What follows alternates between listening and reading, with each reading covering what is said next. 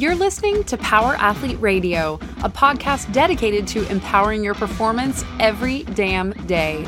Join former NFL pro and Power Athlete founder John Welbourn as he dissects the greatest minds in strength, conditioning, and more. Joining him is everyone's favorite coach and hair model, Chris, aka Tex McQuilkin, Power Athlete's Director of Performance. So, whether your goal is to be the hammer, destroy mediocrity, or simply move the dirt, you've come to the right place. Now, with the warm up done, let the gains begin. Welcome to another episode of Power Athlete Radio. We have a fun one in store for you today. We are exploring the origins of one of Power Athlete's kick ass taglines, mottos, trademarks Eat the Weak. So, this dates back to I first witnessed this when I attended and competed in Occupy Strength when Power Athlete was putting on training competitions, combine esque experiences. And I brought my whole crew, including Callie, Coach Callie, to an event with a theme Occupy Strength. Where was this? And Eat the Weak. We attended Bal- Baltimore. Oh, Baltimore. Ba- Baltimore.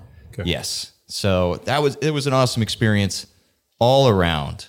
I don't think I was there, was I? Negative. It was Mr. Luke Summers. That's when uh, one fateful morning met Luke for the first time, and then his teammate, his PIC, Bo Colombo, Bo Orlando. Excuse me. So uh, I was right in the middle of the baby throws. Uh, Mm-hmm. So my kids were born October of 2011. And so there was a huge chunk in there. Uh, obviously, we had twins where I just missed time and wasn't involved. So we needed to do an event. We wanted to do something. People have been asking us to do combines. At the time, we had Occupy Wall Street was all over the media, and we decided just to play upon the name and do Occupy Strength. Mm-hmm. And within that, there was a theme of Occupy Strength. And on the t shirt, the front, Eat the Weak. It's mm-hmm. since then, this has evolved and grown into, and I'll read it here Eat the Week, not a call for cannibalism, but a mindset to dominate. Total domination, not only in your competitors, but of yourself. No one said it'd be easy. Conflict crafts character. Devour weakness, doubt, fear, and feeble excuses. Consume them before they consume you. Eat the weak. Mm-hmm. So take us back. Occupy Wall Street. Well, what's Let the origin story you heard, and then I'll give you Okay. the, and then I'll give you the truth. So the essential, this moment, this Occupy Strength is when I was able to connect with Luke, and you had this call out to the world looking for expanded coaching staff, as you explained. At that time, you were in the throes of the twins, and Callie and I, who were running the gym in DC, we both applied. So y'all were looking for two people. Both of us applied, and this was our essential introduction, so you could put names to the faces on our applications, which then led to an interview successful interview. Callie goes out to Cali, and then I'm on the East Coast, and there's East Coast opportunities. It was New Hampshire, um, Miami, or Corals Gable. So there was some East Coast that I got the opportunity to travel to, and that's where I heard the stories. And then there was a, a an event in Miami involving a couple bath salts and a man that attacked another man and ate his face. Yeah. So part of the, the origin story that I heard, this might have been the, uh, I think it was the Virginia Beach seminar that I helped out with, or one of like, Well, uh, the bath salt uh, is what started the. I don't know if you saw that we did a T-shirt. So the most expensive T-shirt we've ever done. I did the graphic design for, which was a hand coming out of like a crypt, and it was the "What are you training for?"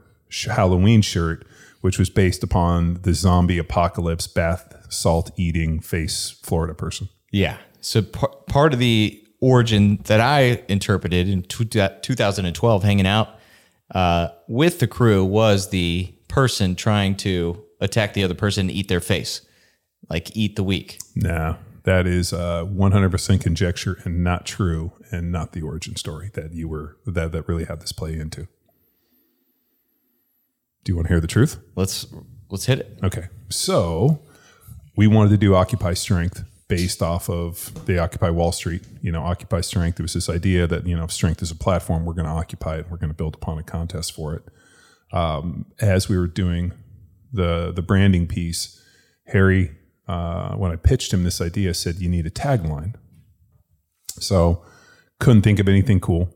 Uh, I was by myself in Little Power Athlete at the time, or actually that was before we started Little Power Athlete. So I would have been in CrossFit Balboa, and I went there to go hide, uh, which is what I would do um, if I had free time. I would go to Balboa, I'd hide in my office, uh, try to get all my work done because obviously we were in the throes of the baby deal. And I went in to go work out, and on my playlist, obviously my big Motorhead fan, Lemmy's "Eat the Rich" comes up.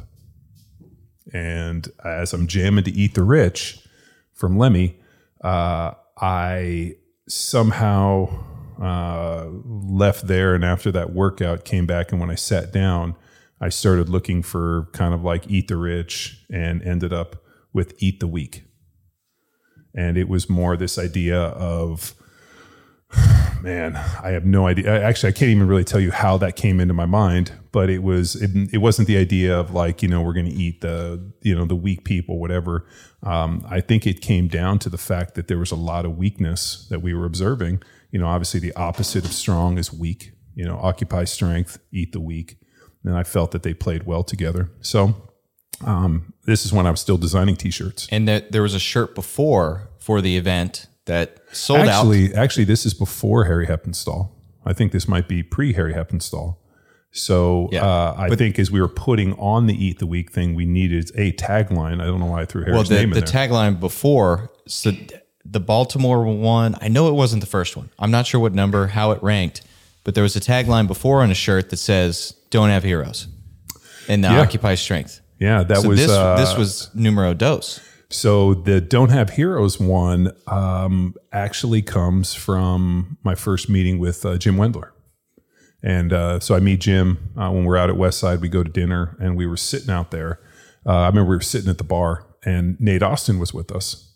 And Nate was talking about all of his strength training heroes. And I think Wendler was like, uh, uh, we were talking about something, and um, he made just an off the cuff comment to Nate, which is like, dude, the reason that you know, in typical Jim Wendler style, which you know, you got you we, we've seen the kinder, gentler, not nearly as abrasive Jim Wendler we got to see years later. But Jim back in the day was pretty fucking abrasive. And I think he laughed at him and scoffed at Nate and said, Hey, you know, uh, the reason you're never going to amount to shit is you have fucking too many heroes. And we were, he, I was telling him a story about, you know, growing up playing football and, um, you know, not necessarily like looking up to anybody. And I think it was just kind of an interesting thing where he's like, I think, uh, you know, people that have heroes are continuously disappointed if you you know once you're disappointed in your heroes it's a negative thing. If you don't have heroes you kind of go on. And so the the don't have heroes one also was a you know was a swipe at a little bit of the crossfit stuff where everywhere like we would go people would be like so and so's my hero. And it just got to the point it's kind of like um on instagram you see people like post a shirtless picture and all these dipshits will be like goals goals goals you know body goals I don't know who you're following, but Oh, dude. my answer to that is no. I see it. Uh, people post that shit, and it's like this weird thing that somehow, like, you know, this picture you have is their goal. That's goals. I thought it was Well, stupid. I, I did post one shirtless pic, and then it was turned into an Adam Levine meme on Power Athlete. oh, So I, I believe never there's- again. There's many memes that you're associated with that should be out there, but where it comes from was It's on your hard drive. was the yeah I don't worry I got hundreds of memes for you. Uh, came from that deal with Jim Wendler when we just kind of sat down. We were sitting at a bar. Um, I always remember it because he ordered a you know glass ice with some Jim Beam in it, and then pulled out his own energy drink and cracked it. And he's like, he's like, they don't bring my. He's like, they don't have the monster I like. And I was like, fuck it, I don't come to this restaurant.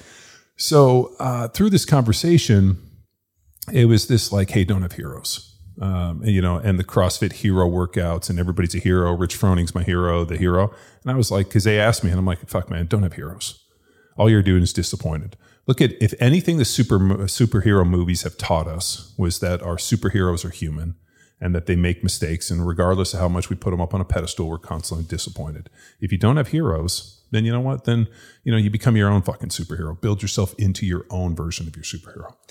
And so the eat the weak was really just uh, this idea that like if the uh, opposite of light is dark, if the opposite of strength is weak, then you know what we're going to devour weakness and we're going to absolutely decimate this thing. and that the Occupy Strength was about people meeting weakness, devouring weakness, and eating the weak.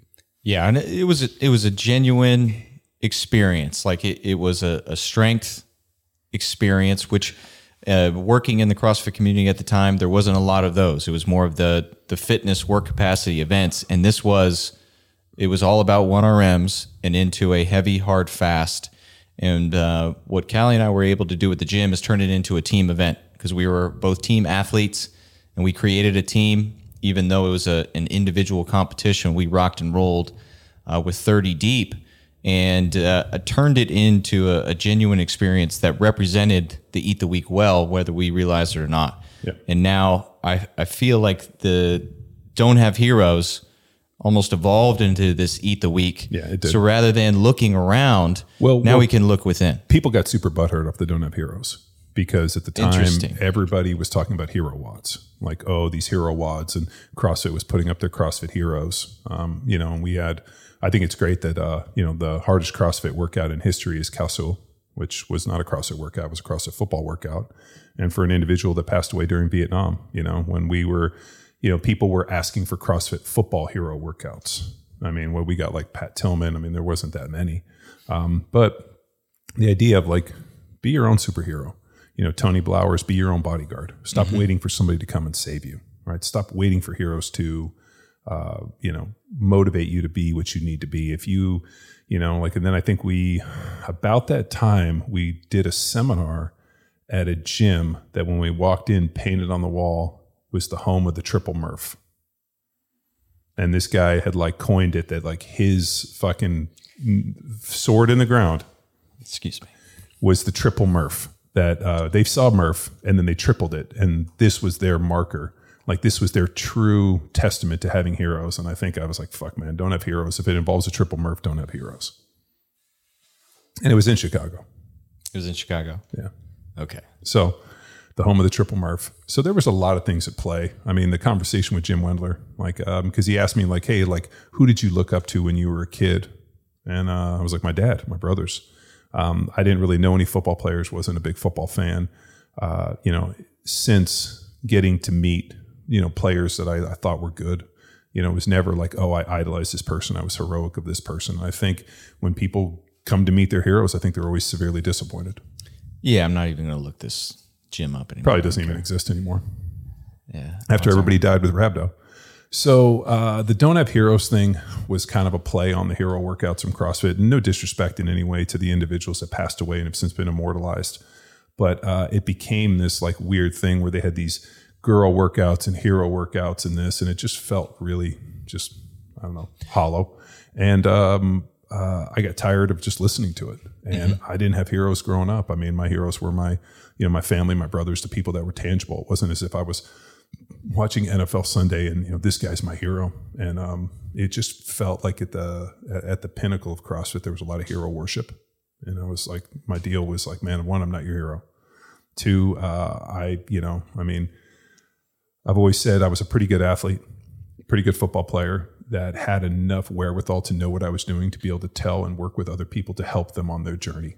You know I never officially crossed the threshold into coach um, because you know what like i never viewed that as my deal. I always think that some of the best teachers are athletes that are still competitive and still can do some shit that you can effectively go in and work with um, so pretty interesting uh, i took jamie up to jiu-jitsu yesterday and uh, the place that she's training at six blades um, um, Xande Ribeiro who's the the main dude there he just fought in that uh, adcc and uh, at 41 years old, he just retired from, you know, I mean, like, like 11 time world champion. I mean, an incredible uh, pedigree. And as he, and we watched it, and I, and as we were talking about it, he got you know beat on points in the first round by a dude that was super quick. And uh, he's like, you know, I'm uh, I'm retired now. I'm no longer an athlete, and I didn't have the time to tell him, being like, fucking, you're always an athlete. And if anything, um, my first thing to him is when he said that, I was like, man, you should come train with us because I have a feeling that if you came and trained and lifted weights with us, you could go back and be competitive. Because I'll tell you, I don't give a shit if it's Gordon Ryan or whoever's winning this shit. They're not using the training that we know. If we could take a little bit of the power athlete stuff that we're doing in terms in terms of we know in terms of developing uh, you know strength muscle speed mix it with what his training is i'm like dude we could give you an element where you could go out and fucking continue to fuck these dudes up. And i just don't think they have access to it but i think like a guy like gordon ryan does. Um, i think he's being pretty progressive in his training. And so my next conversation is, is like, hey man, when are you going to show up? Because I guarantee in six, seven, eight weeks, maybe three months of training, if you came consistently, I have a feeling you could go back and you would try to be like, I can still go do this. And um, you know, the one thing which is cool is he actually said, hey, you know what, I'm walking away from this. Whereas in the NFL, you don't ever get that decision. You know, somebody else decides when your athletic life ends and begins. And then once it ends and you're no longer invited to go play in the NFL, there really is no other place for you to go. It's not like, you know, he obviously competes at this high level, but still gets to show up to the, you know, to the dojo, show up to jujitsu, roll and work with people, and you still get to live and breathe it. Um, unless you go decide to go be a coach. But for me, standing on that side with the whistle, not actively doing it, uh, is almost worse than not doing it at all. So finding other ways to help athletes, I think, is the way that uh, I've ported my stuff. And to bring it back, I mean, when we've thought about this mantra, and what's wild too, you're gonna love this. So when I left the weight room, went in listening to Eat the Weak, or I'm sorry, Eat the Rich, and came out with Eat the Weak. First thing I did, which I do for everything that we're gonna do, is I do a Google search, and then I do a trademark search, and I look to see it. And at that point in 2012, not a single person had used the term Eat the Weak in any form of commerce. There was no trademarking. There was nothing associated with it. Now, obviously, social media hadn't grown, you know, in terms of Instagram and, you know, Facebook obviously was still relatively new. Twitter had kind of just come on the scene. Um, the hashtag didn't exist. So uh, we started using it in commerce, um, started making shirts with Eat the Weak uh, ended up after using in commerce for another years number of years finally going back and trademarking it and then getting the trademark deal and the amount of people that have fucking latched onto my eat the weak that have tried to make shirts and fucking branded it or and tried to make merchandise is fucking just embarrassing and uh, they usually get cease and desist. A bunch of professional wrestlers try to get onto it, but fucking they just hit them with a cease and desist and they get butt hurt. But at the end of the day, it's like, hey man, uh, like you can't say you created this because we've been using it for so long. I mean, we were using it in commerce and shirts. It's been a hashtag in all of our fucking merch and all of our stuff for years, and it's a reason we own it. And uh, and and at the end of the day, I can tell you exactly what the origin is. We were doing occupy strength. The opposite of strength is weak. You know, strong and weak. We were occupying it. We were going to devour weakness, eat the weak. Very simple, based off of Lemmy's eat the rich. Yeah, and it, there's so much depth to it. And, and I, I love the the full combination of the the the mantra that is within it. And I want to go back to something you said as an athlete, uh, working with other athletes to remain competitive, and that's the beauty of uh, connecting with those. Is they are going to push you, as you mentioned, bringing him in to come train with us and have that opportunity where you see where his limitations and weaknesses are, and he sees where your are yours are for your the skill of jujitsu. Well, I mean, uh, for those guys, the ability to move through space is really fascinating to me. Um, I like to go and watch, and I think it's really interesting in terms of like different planes of motion and movement. Uh, you know, my daughter, who's um, you know relatively new, and it's still pretty decent, just because she has such a good athletic background in terms of gymnastics, playing sports, swimming. So I mean, she's not like she was good at backstroke, and she's like in the car. I asked her, I was like, you know, how when you were doing those moves and you were on your back how'd you feel? She's like, I feel pretty good. Like I'm used to doing backstroke. So it was interesting to see her making the connections. And the one thing that uh, when I asked her, I'm like, where, you know, do you feel that uh, when you lock up with these other kids or you're moving with them, do you feel like you're weak or strong? And she's like, well, I feel strong, but I also wonder if because my limbs are long, I feel pretty strong. And I was like, interesting. Like you have leverage. And she's like, well, I can keep them away from me. And as long as my arms are kind of straight or my legs are straight, I'm pretty good. So, I mean, um, but there's like an interesting training thing. The one thing I'm super excited about is uh, Logan Paulson's strength engine just showed up. Yeah. What I want to stay so, with. So, uh, but like, like involving that too in terms of the movement stuff, which we're going to play a bunch with that. I'm super excited to get that rock and roll. Yes. But then identifying weaknesses, but the, the mindset of devour weakness. So seeking out other training partners that can add value to your limitations, but having the the willingness to devour it doubt and fear by seeking out other expertise in different fields you are eliminating that fear. So finding people to not necessarily exploit your weaknesses, but give you the opportunity to improve them. Well, I mean, um, like most people never know their lug nuts are loose until they take a curve. So I think uh, a lot of times it's very easy to drive fast on a straight road, to use some fucking racing analogies.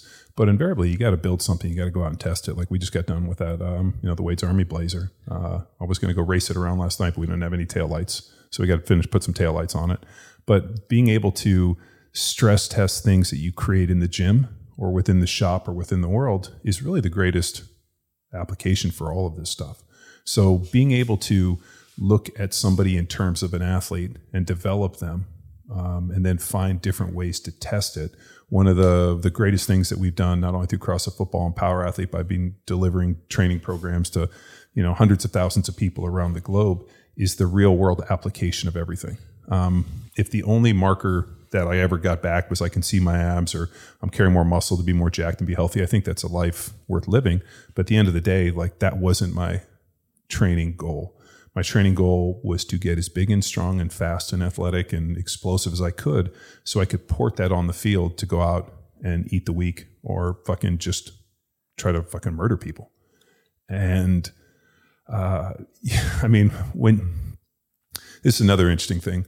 Um, you know, when you watch NFL Sunday and you're seeing these players out there and you listen to Aaron Rodgers and all these guys talk, like the philosophical aside, at the core of that deal, there are dudes on the ball, whether it be offensive, defensive linemen, that their entire focus isn't any of that.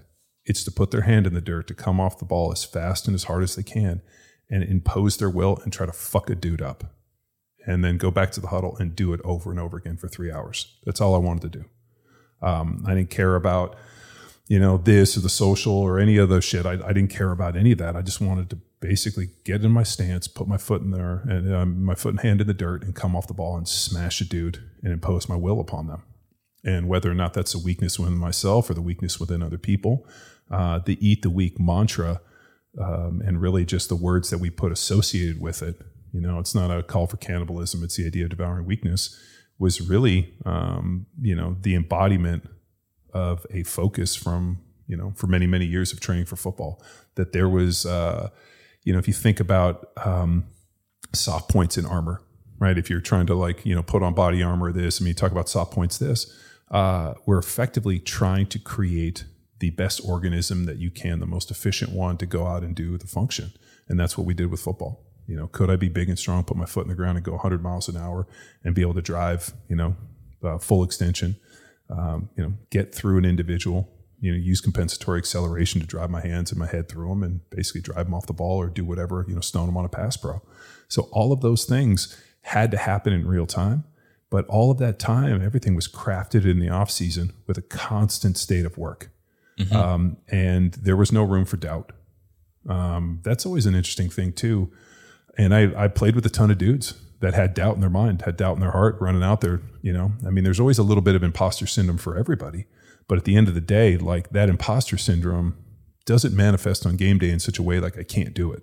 The imposter syndrome manifests in the off season where somebody's working harder than me, and I have to try to meet the the demand of where, or really the standard that I've placed for myself. Yeah, I man, I, I was listening to a, a sports psychologist and essentially describing different types of athletes to look out for, and it was the the person that has the doubts that's speaking to the worry building up during the off season. So they're they're focusing so much on the games, so far away from game day. They've lost before they ever get there. Not no. So this is a little different. So then they they uh, this is the, where the, the coach comes in is to focus on that and find out where it is. If it's within movement training, then uh, reassuring that they're putting in the work. So the farther they worry about game day, the better because we have this opportunity.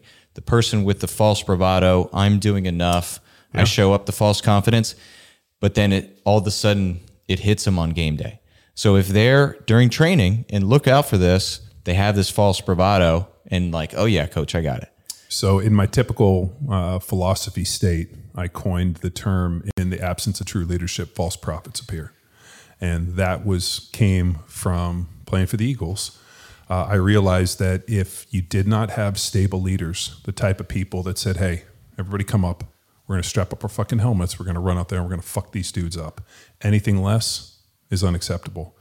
What happened was if you didn't have those strong leaders, all of a sudden you started getting false prophets where all of a sudden people started yelling and screaming and making all these profits and the dude that fucking shows up last or shows up late that doesn't do what he's supposed to do that shows up overweight all of a sudden wants to like take a hold and like break the team down and give a fucking inspirational speech which there's nothing worse than a guy who doesn't train doesn't fucking come in on weight who doesn't bust his ass in practice and who's lazy as fuck on game day showing up trying to give motivational speeches. Nothing will deflate a room faster than somebody that doesn't have like I mean shit dude like you in an NFL team um, salary is obviously kind of important right? Because like the leadership is placing their importance on an individual with it.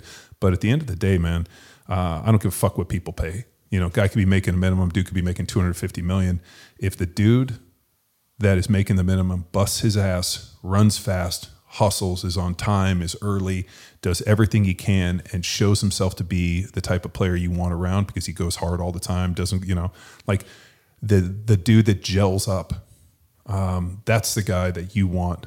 You know, the guy that you know, like the quiet leader, the dude that just leads by example, that all of a sudden doesn't say a lot of shit, but on game day fucking snatches it up and puts his hand up and is like, "We're gonna fucking get out there and get this going." Um, that's what you're looking for and with and and like I've always been a fan of people that lead from the front. I've always never asked anybody to do anything that I wouldn't do myself. Like I would never tell my kids or anybody around me, "Hey, I want you to go do this," when I wouldn't go do it. I mean, shit, dude. Like, I mean, just think about the collective. Hey, Tex, we need to get this done. Shit, you see me cleaning the same way. Um, you know, we still do. You know, like we had a, a bunch of trash. I mean, a bunch of shit we had to get rid of, clean the ranch up. I mean, shit, dude. I was I mean, my wife was out there, I was out there, uh, you know, my kids were out there a little bit, but I mean, at the forefront, like it's really oh, we're hard. getting our hands dirty at the Yeah. dump. Uh, of course, and you have to. Uh, like I, I firmly believe that y- you can't ask somebody to do something that you're not willing to do yourself, and I think that's a little bit with football, where you know you get a lot of coaches that maybe never played the game or never really worked out, whatever, screaming at people. I always like the coaches that fucking played the game. You know, the Ron Riveras, um, you know, those type of individuals. I mean, I had a coach named Dave Zawatson who played for the Bears, played at Cal. Um, he was our graduate assistant. Was such an impactful dude for me because he played the game and gave me a ton of uh, you know, a ton of feedback. I mean, his whole thing about punching with the thumb up so you don't get hyperextended elbows came from him. And what he did is he went like this. He had two huge scars on his elbows from guys that punched this way, hyperextended, and that got him out of the NFL. And he's like, I'm going to teach you to punch with, your, with thumbs up so you're not going to get hyperextend your elbows. And I learned that from him.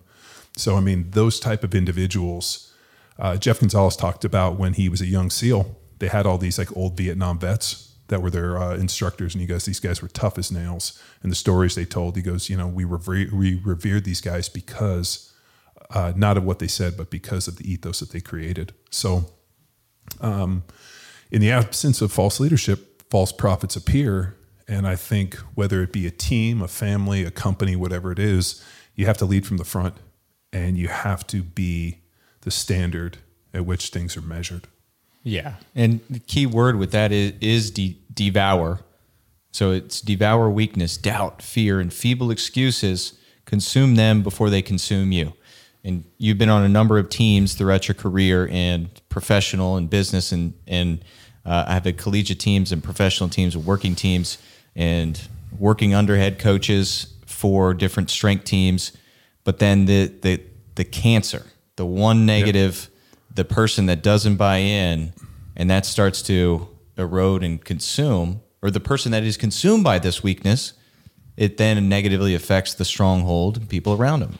Yeah, I mean, if um, if things aren't going well, and you you watch this, I mean, uh, you saw the Chiefs deal where uh, Bieniemy. and um, uh, Patrick Mahomes, who I don't know Pat, but I know Eric Bieniemy.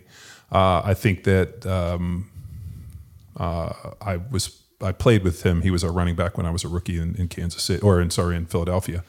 Uh, to the point where I came in the huddle and I was like, "Holy shit, Eric Bieniemy, Colorado." I mean, I remember seeing him play. Is that your hero? No, no, but I remember seeing him play because, uh, you know, I mean, that was like national championship stuff, I and mean, we were always watching football at the time. So I mean, it was neat to like. Well, well Colorado was something back then, right? Oh, yeah. Colorado, Nebraska was a big deal. Dude, Big Twelve, deal. and um, you know, I'd gotten recruited by Colorado and Nebraska. So to watch that and then all of a sudden like see those national championships, those big games, and then to all of a sudden have my like welcome the NFL moment as I'm in the huddle with Eric Bieniemy was pretty neat.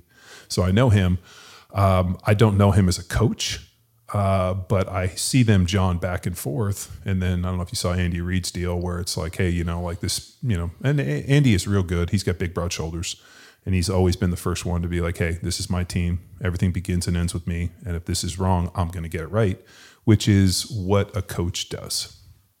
The job of the head coach is to be the focal point. Like, this is my team. If there's a problem, I'm going to make a change.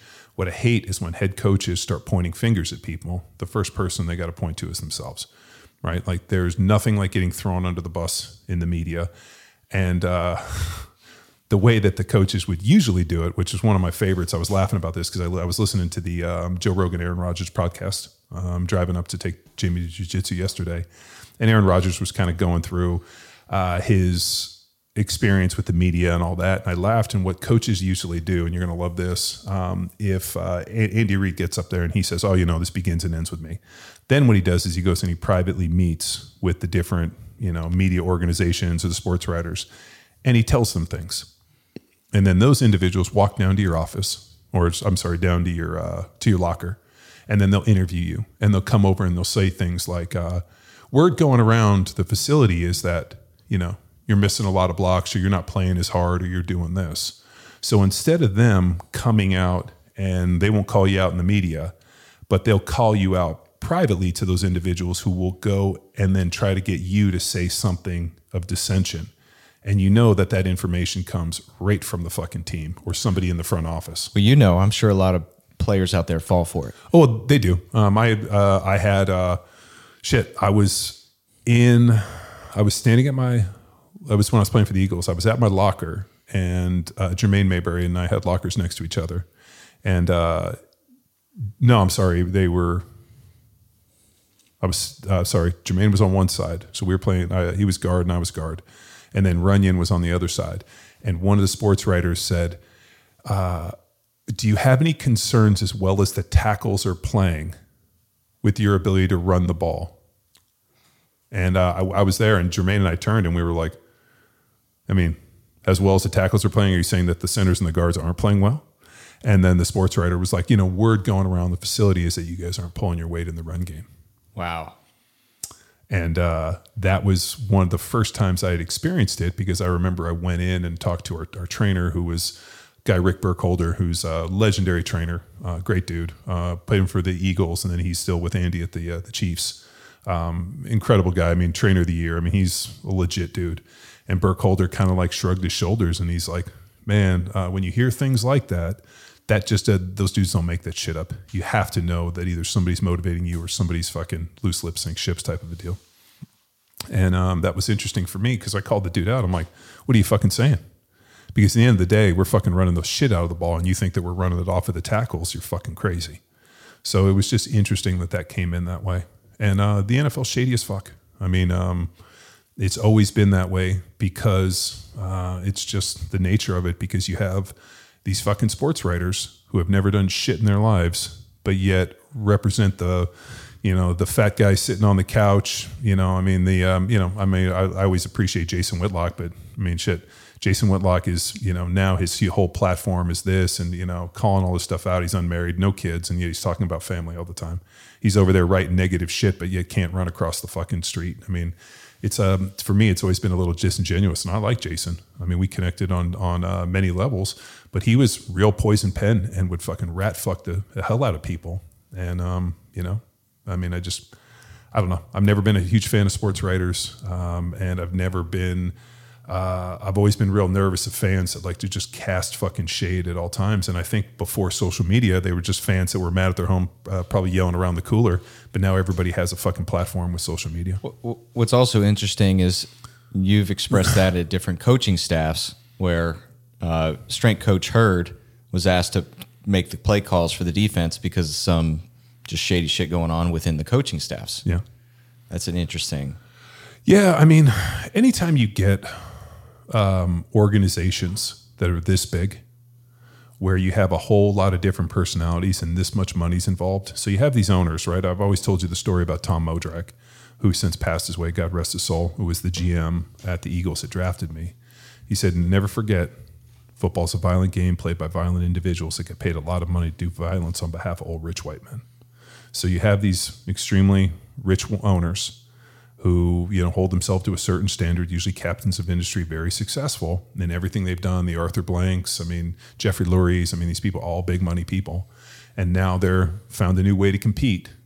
By I'm going to put my best players against your best players. We have a salary cap. We build this business. Now let's go out and see who wins this motherfucker. And they have egos. Um, you know Robert Kraft. I mean shit uh, you know, one of my favorite Robert Kraft ones, and I've told you guys the story. Um, you know, I'm sitting there after practice, just in the in the facility, um, you know, uh, dining hall, just sitting there watching TV, and there was a couple young dudes, and I was just kind of hanging out. I think I was reading, and uh, he walks in and kind of like looks around and goes over and starts turning all the TVs off. And one of the young guys was over there at the fruit, uh, like where, where the fruit was at the buffet and Kraft walks over and is like, "Oh, are they all out of blueberries?" And the kid had like a big bowl of blueberries. He'd obviously taken them all, and he's like, "Yeah, yeah, yeah, they're out of blueberries." Kraft just takes the bowl out of his hand and walks out with it. And the dude walks over to me. He's like, "Man, that uh, the owner just took my blueberries." I'm like, "Well, technically they're his blueberries." Yeah. But he walked in. He looked around. There was no big time players in there. I mean, and I'm just sitting there reading, and a couple young dudes he turned those TVs off. I just, uh, you know, but um, you don't think that the whole Brady deflate gate and all the other shit that happened to Kraft was in response to the owners being pissed off about them winning the games as much as they, you know as well as the Patriots were doing for all those years. Well, I also remember the stats from said deflate game, and it was like four rushing touchdowns. I don't think they had a passing touchdown. Yeah. So I mean, they're like, and at the end of the day, if you think that the psi of the ball has anything to affect the outcome, I'd be be pretty surprised on that one. There's other things that have a greater outcome than, than the PSI of a ball. But uh, to take it back, I think um, you know strength is where you find it. I think weakness is where you look for it, and I think it's real easy to point out. I mean, you know, it's the uh, it, it's really become our culture where everybody's on the lookout to try to point something out to take emphasis off themselves. I mean, we've seen it all the time um, you know, e- even within our own company and stuff, where it's real easy just to point a finger instead of saying, you know what, you're right, I didn't do this well, I need to do better. What is asked of me? And I always go back to um, something we learned from the 18th Airborne Corps meeting with General LaCamera. As we were in those meetings, they always left with what was the commander's intent. And mm-hmm. Dave Spant and I talk about this. What's the commander's intent? Here's what success looks like. Here's the commander's intent. This is what he wants. And um, I think for individuals, you know, um, you know, strong body, strong mind, um, you know, being able to, you know, find your path, and at the end of the day, live a life that you feel is one that's worthy of, you know, you being here. You know, training does go a long way. It's this opportunity that's for you to be honest with yourself. You know, you did the work. You know, if you chose to hit snooze and sleep in, but you, it but it, it takes it a step further I yeah. I mean, the, building that up. Yeah, I mean, the training, and I know I'm, I'm jumping the gun on this. The training has always been a vehicle to get you where you're going. I mean, uh, you know, I go back to my buddy Bundy saying, you know, remember Johnny, the party's on the road. So I mean, like, there's fun in the training because the training is the vehicle. The training is getting us to the end goal. Um, but you know, like uh, we had a conversation with Antonio earlier today. We were talking about a little bit about you know like if uh, you know something prepares yourself for this i mean you know like you have to be the master of your own ship. You have to decide your own destiny. Um, you know something that um, you know obviously my son we've talked about has uh, type 1 diabetes. And uh, we were reading some research about like outcomes in this and it's fucking depressing you know seeing like you know these kids you know at a young age that get this they kind of rebel in this and they were kind of going through this case study and um, you know my it's depressing to read. And what I said to my wife is like the only thing we can do for our kids is arm them for their journey and prepare them for their journey. And like I talked about when uh, my dad passed away, you know, the job of the father is to prepare the son or the child for the day that the father's not there to, to guide them. Um, you know, we have to take them on this journey. We have to give them the best opportunity, arm them as much as we can, and then set them out into the world and hope that we did a good job and support them any way we can. Because we can't live their lives, much like with the training programs. Um, for all you guys, I mean, I've always joked, uh, you know, like uh, very truthfully, that you know you and Callie and uh, you know Luke and all these guys all came to me at an interesting point where you guys were fairly young, and uh, there was a you know hopefully I mentored you guys in a good direction that you went out into the world not fucking angry and bitter at me, but more like hey I had a um, you know a good opportunity to learn something and now I'm on a good path and to see you guys successful is really incredible for me. But same with my kids have I prepared them? Do I, have I given them uh, everything that I can so that they have the skills to be able to go out in this world and be successful? And uh, you know, I think this world's hard enough without having a bunch of parents fuck you up. But like, you know, everything. Like, I always want my kids to know that I support them and that I've armed them. But at the end of the day, I can't fight the wars for them. I can't fight the battles. They have to do that themselves. And I think part of what we run into in this time is that parents feel that, and this is the helicopter parenting. This is the um, lawn lawnmower parent. Yeah, lawnmower parent. Yeah, we're just going to fucking buzzsaw everything. But I mean, this is Angela Duckworth's grit. Uh, mm-hmm. This is a coddling of the American mind. I mean, we've had these people on the podcast. We've talked at this. We've read these books that the helicopter parent, where I'm going to fucking drop in like a nuclear bomb and try to solve all your problems because you know that's how I do. And I mean, that is invariably disarming your children. And in an instance, in the absence of true leadership, false prophets appear. I mean, it's the world of Karens. My daughter Jamie loves watching these Karen videos on YouTube. And you know what? It's people that have grafted onto the emotion and can't fucking be rational.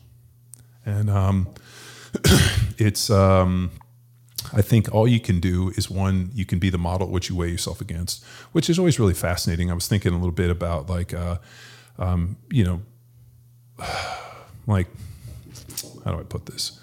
Um, you know, we had uh, um, uh, well, like I was thinking uh, a little bit about the Steve Weatherford, you know, where um, you know he's he's doing an incredible deal in influencing people by showing like, hey, this is who I was and this, and you know, trying to show a, a better version of himself, and I think it's great.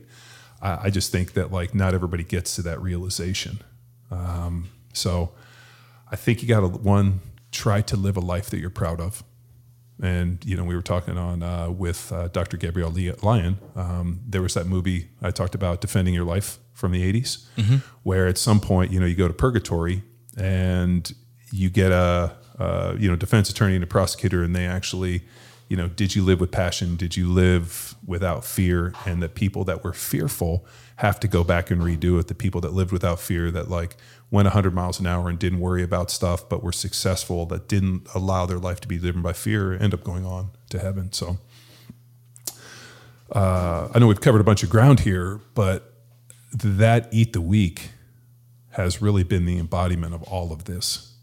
You know, the uh, you know the idea of uh, you know every day in the off season getting up and training and trying to sharpen the blade so that I was most efficient to go into training camp and get a job and go in and play and you know and be uh, a player that was remembered not for a whole bunch of bullshit, but somebody that was legitimately earned people's respect by playing the game the way it should have been played.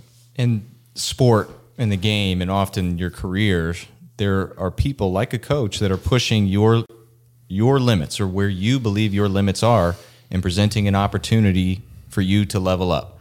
And a lot of athletes out there, a lot of people in their professional careers, you know, they put their head down or they play the blame game on the oh the coach hates me, yeah, or my boss hates me.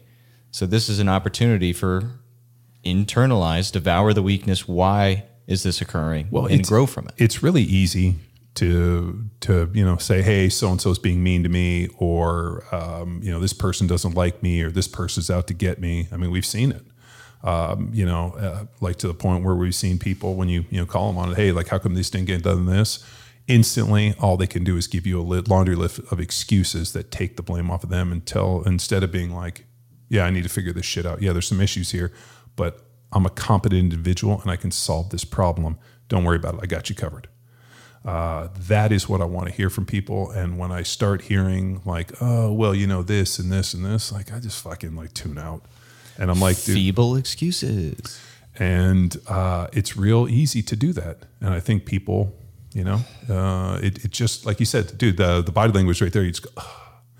you're like, don't be the person that I know you to be. Be something better. Strive to it. I mean, uh, you know, taking responsibility for things is really, you know, and I'll go back to classic Andy Stumpf. The difference between a man and a boy. A man does what he has to. A boy does what he wants to. And sometimes a man has to take responsibility if something's not going right to get it right. You know, Andy Reid, same thing. You know, obviously he sees his infighting between Bieniemy and Mahomes. I mean, what's fascinating on that one, just to kind of circle back, is uh, Bieniemy has been on the list for a head coaching job for about three or four seasons and hasn't effectively landed a coaching job. You know, you can talk about, um, you know, the fact if he was, uh, you know, they don't want to hire black, more black coaches. I mean, whatever it looks like.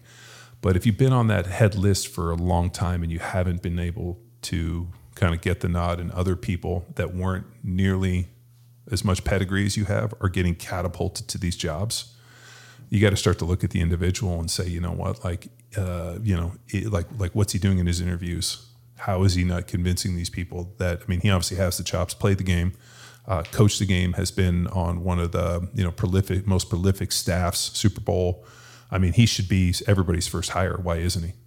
And um, maybe what we're seeing with some of the Mahomes battle, the back and forth, isn't necessarily that uh, you know is this anger on his part where you know I'm getting overshadowed, I'm not getting these opportunities, and this kid isn't listening to me, or you know, I mean, with a guy like Mahomes, I mean, I'm sure there's a ton of shit that's going on. Um, I mean, I can look and I, I played in Andy's offense. Um, you know, Mahomes is an extremely dynamic player.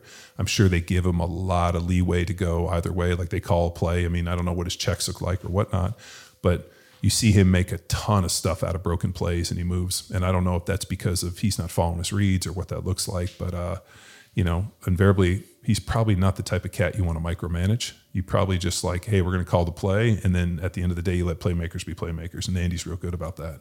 So I don't know, but it's just an interesting thing. But then the other issue is the NFL loves to create drama. They have to.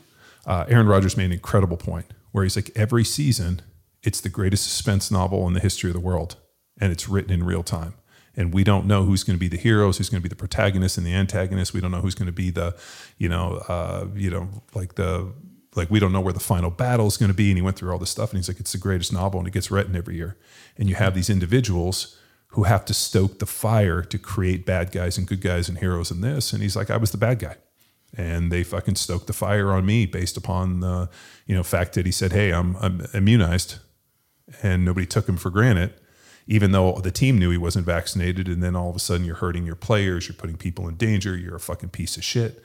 And, uh, you know, I mean, he had already had COVID. I mean, there's just, a, it was really interesting to It's a hear great his analogy. yeah. So yeah, incredible analogy. And as soon as he said it, like my head popped. I was like, man, that's an incredible one. Could you now say that our listeners out there could be the hero to their own story? Uh, I think everybody has the potential to be the hero of their own story. Um, but then you go back to the Jim Wendler don't have heroes. Is that something where like, you know, don't be the hero? I mean, yeah, everybody has like, we're all writing our own graphic novel. And uh, it goes back to my other favorite one is that you're the villain in somebody else's story. Just one? Well, no, but I mean, uh, think about that. Like somewhere, like just you can think about this. You are somebody's villain in their story, and you know what? Like I'm fine to be your villain if you need me to be your villain. But at the end of the day, uh, I just want people to hold themselves to a good standard. Um, you know, there should be, you know, the. Um, so whenever I hear parents, and I, I get asked this question more than not, where parents would be like, "Oh, knowing what you know now, would you let your kids play football? If you could go back in time, would you play football?" And I always tell them, "Yes." Everything good that I learned in this world, I learned from playing football, and I learned from my parents and my mom and dad and my brothers. If you remove one of those, I learned about hard work. I learned about teamwork. I learned about showing up on time, going 100 miles an hour, giving effort, um, you know, earning your paycheck, being an individual that can be counted upon to deliver um, you know, uh, like a, a, game plan. Like we're going to sit up, we're going to lay the game plan, and here's my piece, and I'm going to go do it. Uh, consistency. you know, diet, training. I mean, all the other stuff that you have to do. Um, and at the end of the day, don't be a piece of shit. I played with a lot of dudes that were pieces of shit. Uh, I was, oh fuck. You see what's happening with Brett Favre? More texts? No idea. No. So Brett Favre just, uh, oh, you didn't see this? So there was a, a welfare. Um, they gave seventy million dollars uh, for like welfare in Mississippi, and the people that were in charge of the nonprofit, he was negotiating them to funnel money from the nonprofit to build a new volleyball stadium at Ole Miss for like five point one million. And then there was also one point two million dollars that he was paid for st- speaking engagements that he never did. So the guy who was in charge of the of the funding, whatever, just took a plea deal with the feds. And the only time people take a plea deal like that is if you're in a situation where you have no out and there's a bigger fish to fry. So Brett Favre is in a bad situation in the fact that, uh, and he claims to not know, but yet he they have text messages with him and the individual where he's like, "Is there any way this can get traced back to me?" and like a little bit weird admissions of guilt. So he's in a bad situation. Um, you know, I mean, I don't, I don't necessarily think that, uh, you know, hopefully there's nothing nefarious, you know, wanting to get a new stadium built for Ole Miss. I just don't know if, uh, you know, using f- uh, welfare funds. Well, was was it Ole Miss or Southern Miss? Because he went to Southern. Oh, Miss. sorry, where, wherever his daughter goes to Oh, school. so then I don't I don't know that, but Yeah. he went to Southern. Uh, so wherever his daughter plays volleyball, they were trying to get a new volleyball facility built for like 5.1 million, which seems really cheap in the grand scheme of things. I'll look it up later. I mean, but uh, Brett, Brett was an incredible player, but even at the end of his career with uh, that hot gen chick, remember where he was sending dick pics? do which- I? At a different time in this world, you know, the problem is he was in his 40s and you're, you know, over there sending dong pics to a 21 year old intern. It's probably not a good play in this wor- day and age with social media. And I mean, look at, look at your guy, Adam Levine. My guy. right? Uh, married to a Victoria's Secret model. She's pregnant with number three, and you're out there doing this. Like, uh, like I Uh, mean, I, my- I get that he's a rock star, and I get like it's acceptable. My head coach freshman year of college, and I'll never forget this. He often, and this is how stupid we are. He would stop us, and if we did something bad, he'd be like, "Let's play a little game. Good idea, bad idea." And he in front of the whole team. So if you got caught drinking in the dorms, anything, anything, let's play a little game. Good idea, bad idea. And so that uh, a, a heavy lift of shame for you. But then, I mean, most of the other guys were there with you, so it was. But that that Well, little uh, game always stuck with me. Well, but uh, uh, I think in today's day and age, uh, a lot of things that might have just been like hearsay now with like social media, with text messaging and like uh, emails and this. I mean, you know, you got Adam Levine uh, hitting chicks up on DMs on Instagram. Being like your body's so insane and this, and then like basically like telling the chick that, That he's was gonna my like picture that I he's sent him. gonna name uh, his third child after the girl. So like you're basically gonna ask your wife to pick the name of the chick who's like you know you're seeing on the side piece. Like it just feels so fucking dumb. And is it because they won't they they don't care they don't get caught? Like at um so here's a here's an interesting kind of point of view for this. Like uh, you know whether or not you you know are married with kids, whatever. Um, you know if you believe in the covenant of marriage, um, you know like you know death do us part, whatnot. But at the end of the day, like you have these little humans. I got twin daughters. I got a son. Um, you know, forever they will know that you know this will be front public and center for him and his kids that you know daddy was did something bad to mommy and you know what? Like forever he's going to grow up and re- regardless of how he creates those bonds or repairs things or whatever those kids are going to forever know that he embarrassed the fuck out of their mom embarrassed the fuck out of himself and his family and that will always track them. And that shit's important to me. Um, you know talk about legacy and name and that i mean you can say whatever you want but um, at the end of the day, uh, I think like you know uh, those little individuals that you know you're in charge from that we talked about arming them with the skills so that they can go on into this world and be successful and go that.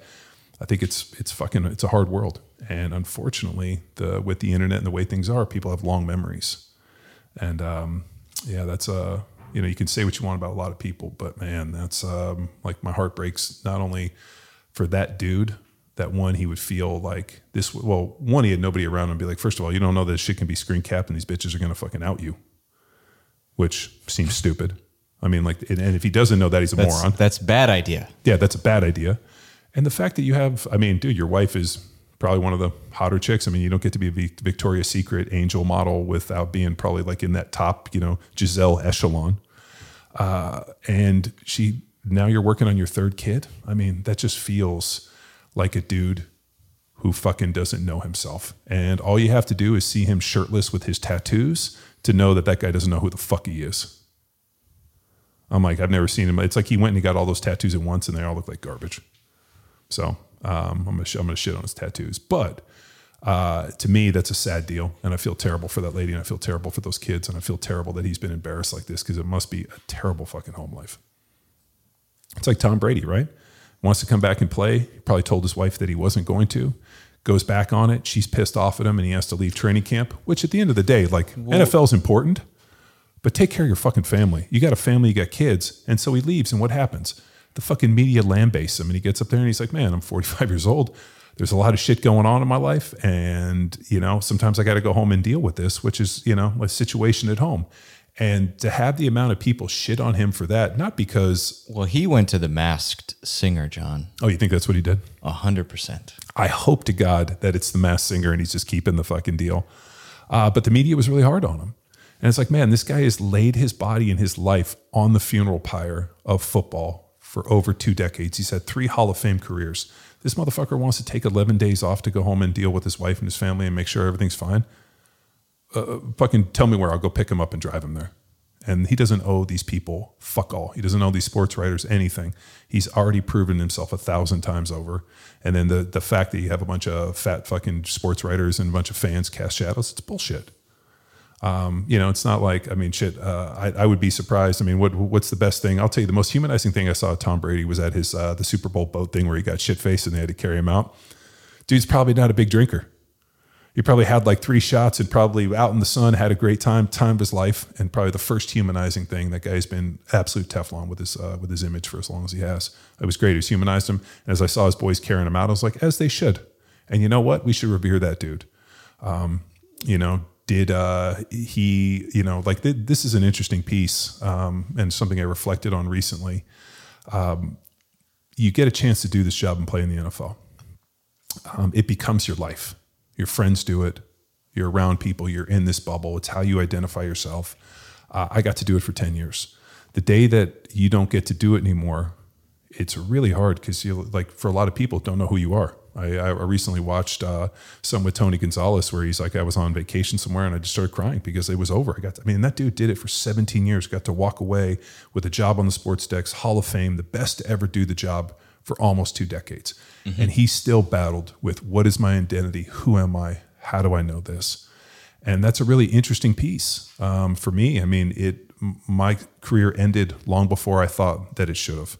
I thought I had good football in me, and injury, whatnot, just fucking tackled it out of me. And it wasn't until a few years later I figured out why through, you know, working with uh, Dr. Bueller and Tom Incledon and the people we've worked with. And, you know, that's the physical aspect, but also the mental, the emotional of like, what's my identity? Who am I? Uh, you know, what's the weakness that comes up when I'm all by myself and I'm laying in bed and like, you know, uh, your mind's racing 100 miles an hour? Like, what are the demons that come and see you? What are the regrets? What are the things that you did? You know, like we were talking with Dr. Uh, Gabrielle, uh, aka G Money. Um, you know, people don't regret the things they did; they regret the things they didn't do. So you're in there and you're like, did I do everything that I was supposed to? Did I live this thing as well as I should? Did the body of work that I did earn me the respect of those that I played with? Now, the Hall of Fame and all that other shit is like a publicity stunt. I mean, it's uh, it, it's how people view you. But at the end of the day, did you earn the admiration and the respect of the people you worked with and the people that you worked against? And that to me is by far the greater mark. Uh, believe me, um, you know, I'll never get to the Hall of Fame, but there are players that I played with. I mean, we have Jason Dunn. We've had numerous guys on that were like, "Fuck, dude, that guy came. They, that guy brought it and did the job the way they were supposed to." And to me, that's a marker of success. Here's a situation where Tony, the best tight end to ever play the game. I don't give a shit who you want to throw, Kelso and Kelce and all these other guys. Tim Tebow. As, as tight end, yeah, Tony's great. And there was a situation even in his retirement with uh, a huge job on the sports desk, Hall of Fame. I mean, everybody will remember his name forever. I mean, dude, we were in Ensenada, Mexico.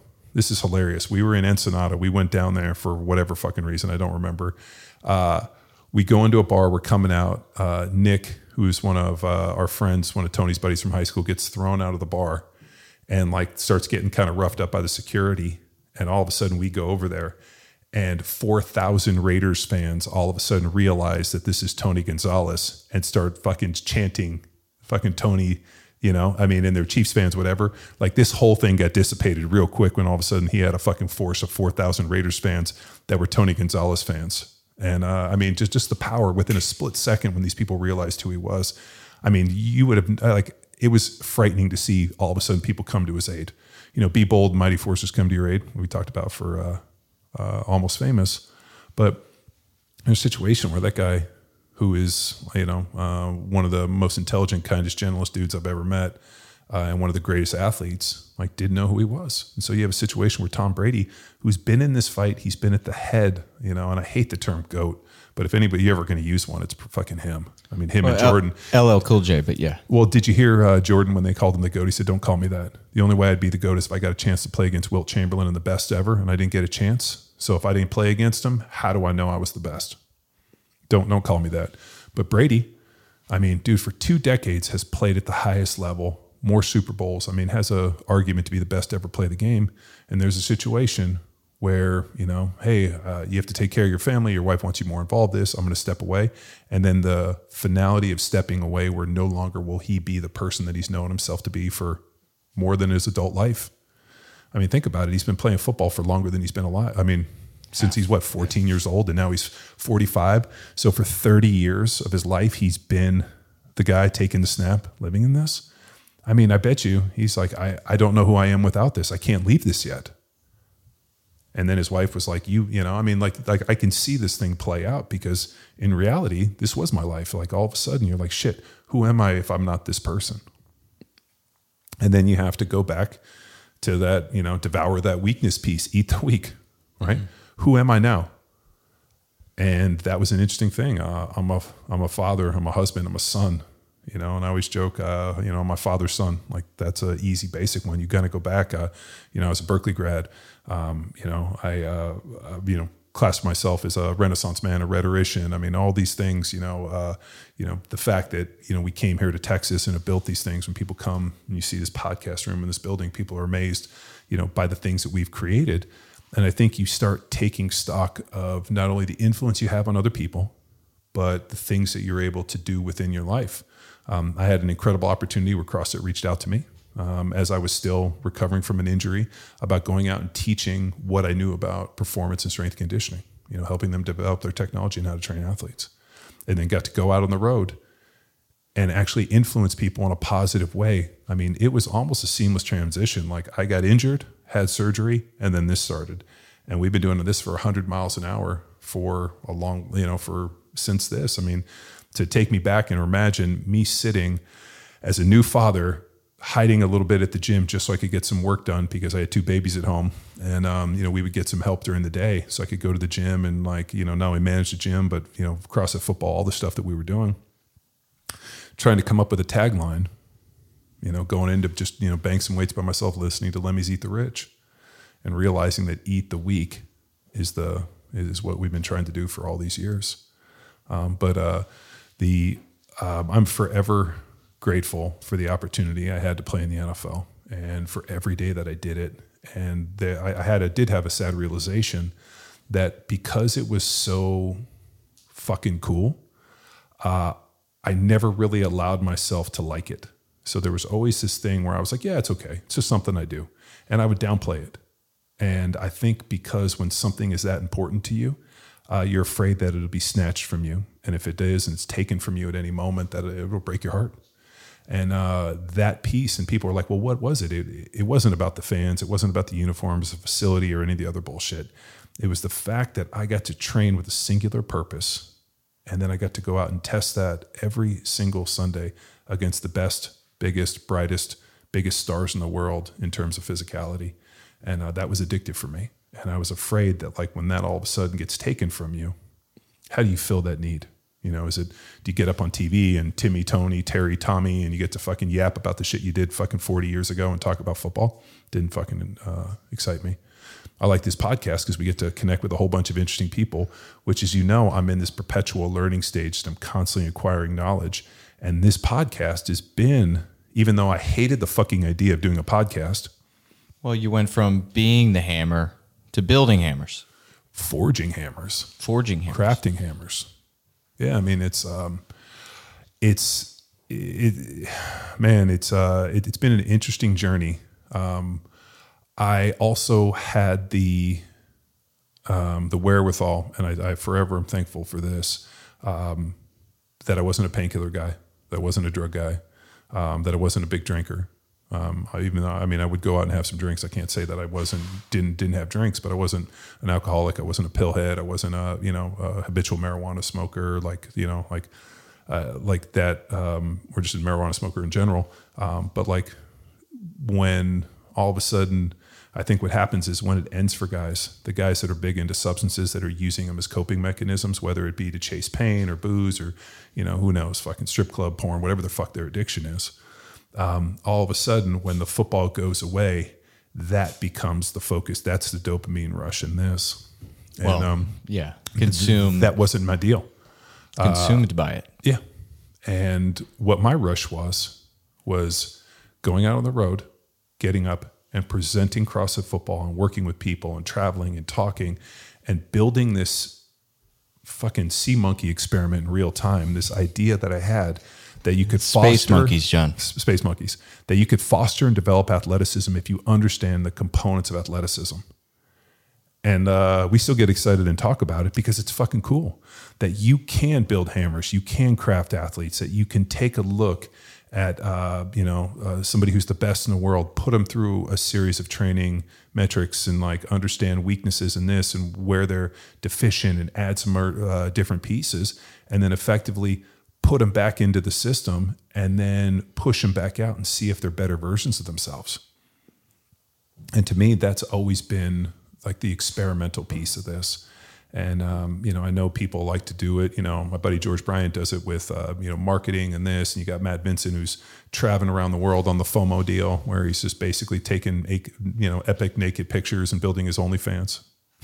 I'm kidding, but uh, I keep telling Matt, I'm like, you need to start an OnlyFans. You probably crush it. Um, but like that type of stuff, man, like people have to find their place in this world. And I think what happens to a lot of professional athletes is uh, they can't walk away from the game.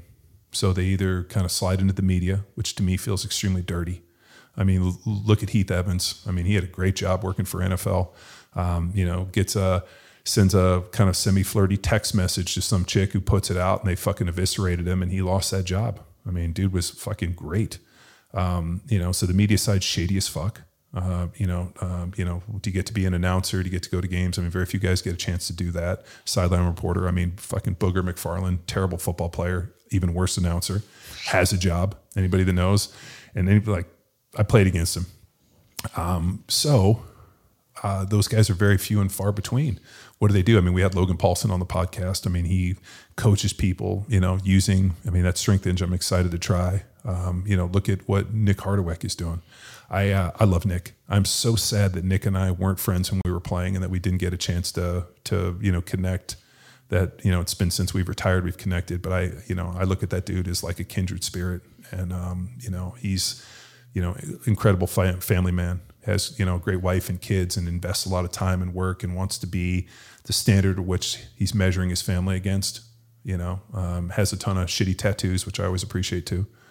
Um, but is you know got in shape isn't 400 pounds you know posts a bunch of shirtless selfies like an underwear model. I mean um, this has been this idea of like and to, to bring it back all of this is wrapped up in like that dark moment when I went in the gym, listened to Lemmy's Eat the Rich, which is about literally, if you listen to the lyrics to that, you know, that, you know, there's people that have more. Let's fucking eat those guys. And, uh, you know, that idea of like, what is the weakness when you close your eyes? You know, have you done the job that you were required to do? Is the body of work that you did allowed you to, you know, enter the gates of Valhalla, to use that one? But did you do the job and more importantly like what is the weakness when you come out the other side on this can you invariably build yourself into another version? Can you stand upon yourself and do something else brilliant? Is this the only thing you ever did? And if forever the only thing that I've ever did was stand on this side and play play a game, and that's what people are going to know me forever, I don't think so. So the Eat the Weak, um, you know, trademark Power Athlete owned by myself and Power Athlete has been much more than just a fancy thing to put on T-shirts or what we have in terms of not a call for cannibalism, but about devouring that weakness. Is because you know there's a lot of darkness within things, and especially in that transition, and people will listen and people will be like, "Oh, you sound like a fucking prima donna. You had this great life, and this dude." It's just like everybody. I remember my brother. Uh, my, my brother's a criminal defense attorney, and I remember when as I was at this transition, my brother was like, "Man, I can't imagine." I uh, went to school, went to law school, cut all my teeth, you know, did everything I had to do to be a criminal defense attorney. I can't imagine if somebody just knocked on the door and said, "You can't do this anymore. Go fuck off and do something else." He's like, "It's my identity. It's who I am. It's what I've worked for my whole life." And now all of a sudden, somebody else decides when you get a chance to do this and don't. He's like, "I don't know if I could deal with that." And he's like, "But un- unfortunately, you don't know how strong you are until you're forced to be strong. You have to figure it out." And just falling into a bottle of pills or a bottle of booze or you know strip clubs, whatever the fuck you get addicted to, um, you know, uh, chasing a bunch of, you know, Adam Levine, a bunch of women on Instagram because you feel somehow uh, neglected at home, or maybe your wife isn't hot enough, or kids are taking away too much attention. And so you get shitty tattoos and you want to be the front man for a band, and that no longer suffices you. So I think it's, uh, Well, I, I want to emphasize that training or putting yourself in this position. So we challenge people through our training programs. Through well, our, and we challenge ourselves. Wait, what do, hold- hold- what yeah. do we say every single day as we lead? I'm I'm going to challenge you to let me build on this point. so essentially, training is this opportunity. Following a nutrition protocol is not as easy as we make it out to be, but that's an opportunity to challenge yourself daily and resist the temptation of food. Training, resist the temptation of the snooze. And all of those are little reps presenting opportunity for you to make a proper decision. So when the the temptation of the strip club or whatever the hell is pulling you away from your goals, family, career, anything, you now have thousands of reps of making the the correct decision of eating the weak to simply say no and be confident in your ability versus any FOMO out there, any BS. You've done the work.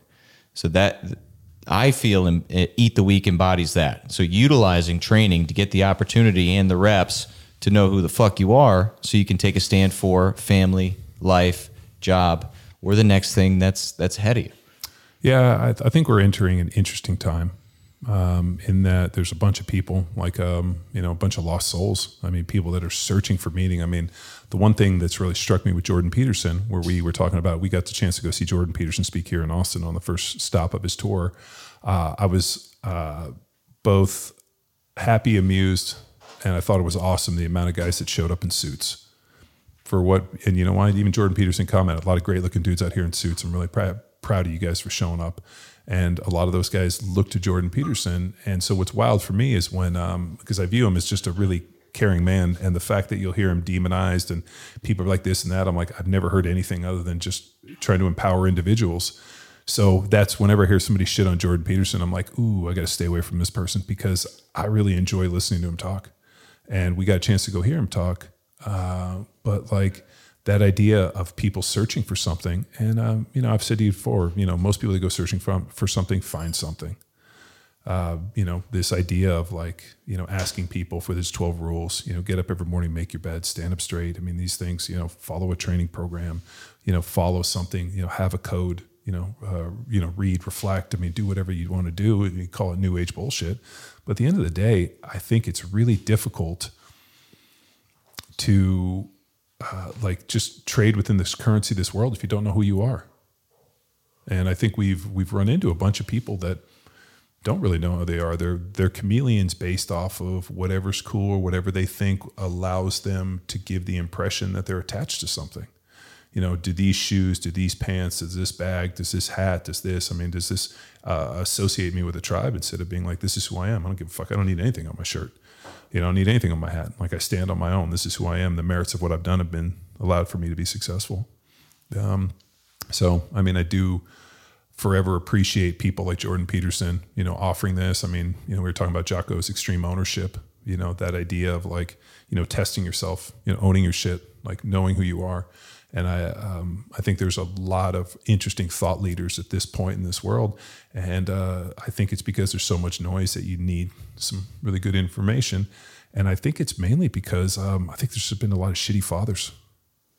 You know, I mean, you know, how many people we met that was like, you know, I, I didn't, I didn't get what I needed to out of my dad, uh, or my dad wasn't around, or this, and you know, we kind of talk about those lost boats. Yeah, say that or say something negative. You know, they Yeah. yeah towards them. So in any shape or form, that kind of uh, either resentment for or acknowledgement. I mean, if they're acknowledging they didn't get what they needed, that's certainly a step forward rather than resentment. Well, but uh, um, you know, did their dad not know who they are?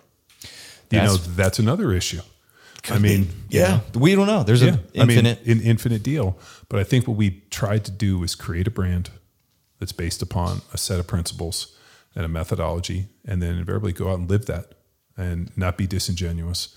Um, you know, um, the one thing I've always uh, uh, I have very well appreciated about like the Rich Froning, like Rich Froning, for example, right? Like Family Man, right? Busts his ass, like not only continues to win the CrossFit Games, like shows up as a, as like I did as an individual, do as a team. He's got his Buffalo Ranch. I mean, that dude like has done a ton of stuff and built upon it. And uh, I don't know him personally, but like you know, just like from what I've seen, like seems like a pretty good dude. Uh, Christian set of ideals. I know he doesn't believe that the you know in the, in the paleo thing because he doesn't believe they're longer than six thousand years old. I don't know if he's changed on that recently, but like always, everybody I've ever met said, dude, nicest dude. well, I've drank beers with his dad Yeah. at his home. Yeah, uh, us. like uh, yeah. I mean, give you shirt off his back. So I mean, like I think there is opportunity out there, but it just feels like there's a lot of rudderless boats. And I think uh, if we can be a bastion for that, and I think that the way we provide this stuff is through the the lens of training. The idea, I mean, what do we say every day we leave the office? See you tomorrow, seven a.m. 7 a.m. We might be a little early, might be a little late, but we see each other every morning.